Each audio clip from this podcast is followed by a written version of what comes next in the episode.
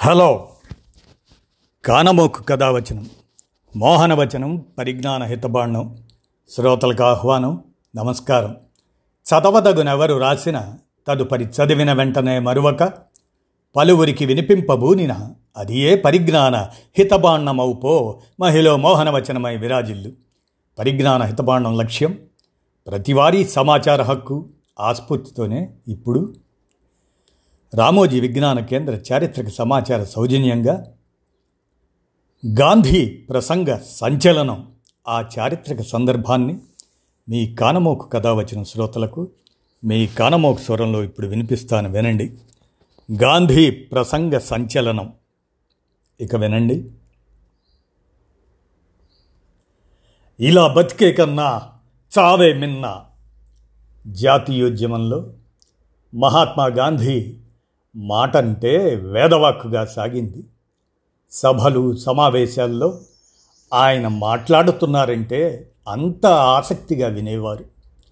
ప్రసంగాల్లో ఎక్కడా ఉద్రేకానికి గురి చేసే పదాలు ఉండేవి కావు. తాను చెప్పదలుచుకున్న విషయాన్ని ప్రశాంత వదనంతో నెమ్మదిగా పూసగుచ్చినట్లు వివరించటం ఆయన నైజం. కానీ మన దేశంలో తొలినాళ్ళలో గాంధీజీ చేసిన ఓ ప్రసంగం సంచలనం సృష్టించింది. యువకులు కేరింతలు కొట్టగా ప్రముఖులు ఖిన్నులై వెళ్ళిపోవడానికి సిద్ధమయ్యారు. గాభరా పడిన నిర్వాహకులు ఆయన ప్రసంగాన్ని మధ్యలోనే అడ్డుకోవాల్సి వచ్చింది.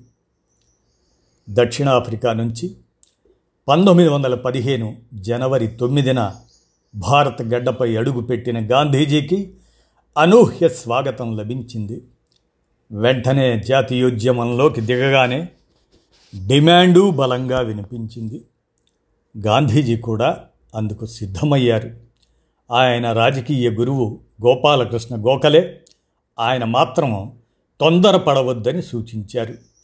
మొదట దేశమంతా పర్యటించి పరిస్థితులను అవగాహన చేసుకో ఈలోపు ఎక్కడా నోరు తెరవకుండా ప్రసంగాలు చేయకుండా నిగ్రహించుకో అంటూ హెచ్చరించారు. ఆయన ఆదేశంతో గాంధీజీ దేశ పర్యటన చేశారు. కానీ కొన్ని సందర్భాల్లో ప్రసంగించాల్సి వచ్చింది. అందులో ప్రధానమైంది బెనారస్ హిందూ విశ్వవిద్యాలయం ప్రారంభోత్సవ సభ ప్రసంగం. పండిత్ మదనమోహన మాలవీయ ఆయన చొరవతో ఈ విశ్వవిద్యాలయం నిర్మితమైంది. పంతొమ్మిది వందల పదహారు ఫిబ్రవరిలో మూడు రోజుల పాటు సాగిన సంబరానికి బ్రిటిష్ వైస్రాయ్ లార్డ్ హార్డింగ్తో పాటు నిర్మాణానికి విరాళాలిచ్చిన అనేక మంది సంస్థానాధీశులు హాజరయ్యారు. గాంధీజీని కూడా ఆహ్వానించారు.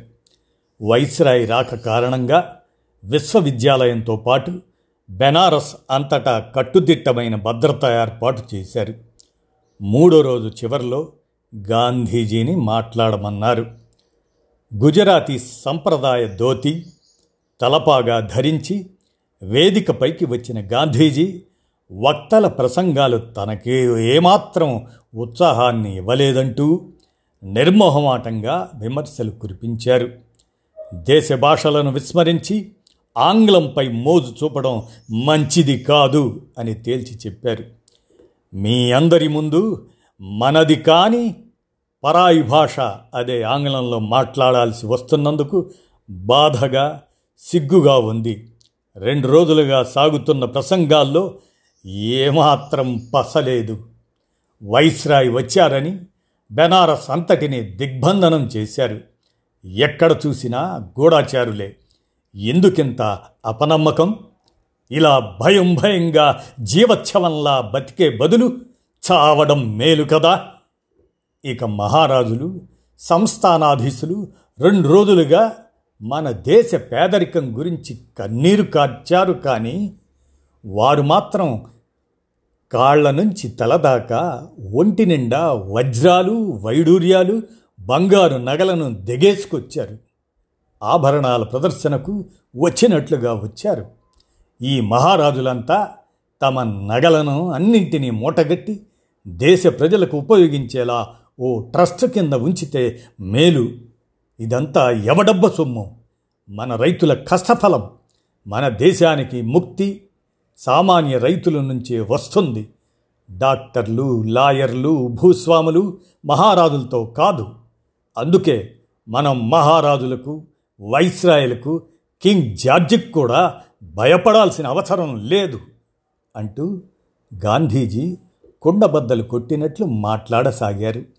సభ నిర్వాహకులు మాలవీయ అనిబీ సెంట్లు అయోమయంలో పడగా సంస్థానాధీశులకు కోపం వచ్చేసింది. సభ మధ్యలోంచి విసవిస వెళ్ళిపోయారు. గాంధీ ప్రసంగాన్ని ఆపుతామంటూ మాలవీయ వారిని బతిమాలాడే అనిబీసెంట్ వెంటనే రంగంలోకి దిగి గాంధీని ప్రసంగం ఆపేసి కూర్చోమన్నారు. యువకుల అరుపులు కేకల కారణంగా సభాధ్యక్షుడి అనుమతితో గాంధీజీ ప్రసంగం కొనసాగించారు. అపనమ్మకాలతో కాకుండా పరస్పర విశ్వాసపూరిత వాతావరణంలో పాలన కొనసాగాలి. ముఖస్థుతి చేయడం నా వల్ల కాదు. స్వయం పాలన అనేది ఒకరిచ్చేది కాదు. మనమే సాధించుకోవాలి. దీనికి ముందే మనం అన్ని విధాలుగా సిద్ధం కావాలి. అంటూ గాంధీజీ ప్రసంగిస్తుంటే మళ్ళీ గొడవ మొదలై ప్రసంగాన్ని మధ్యలోనే ఆపేయాల్సి వచ్చింది. ఈ విధంగా గాంధీ ప్రసంగ సంచలనం అనేది ఆనాడు ఒక చారిత్రక సందర్భం. ఆ సందర్భాన్ని మీ కానమోకు కథ వచ్చిన శ్రోతలకు మీ కానమోకు స్వరంలో వినిపించాను. విన్నారుగా? ధన్యవాదాలు.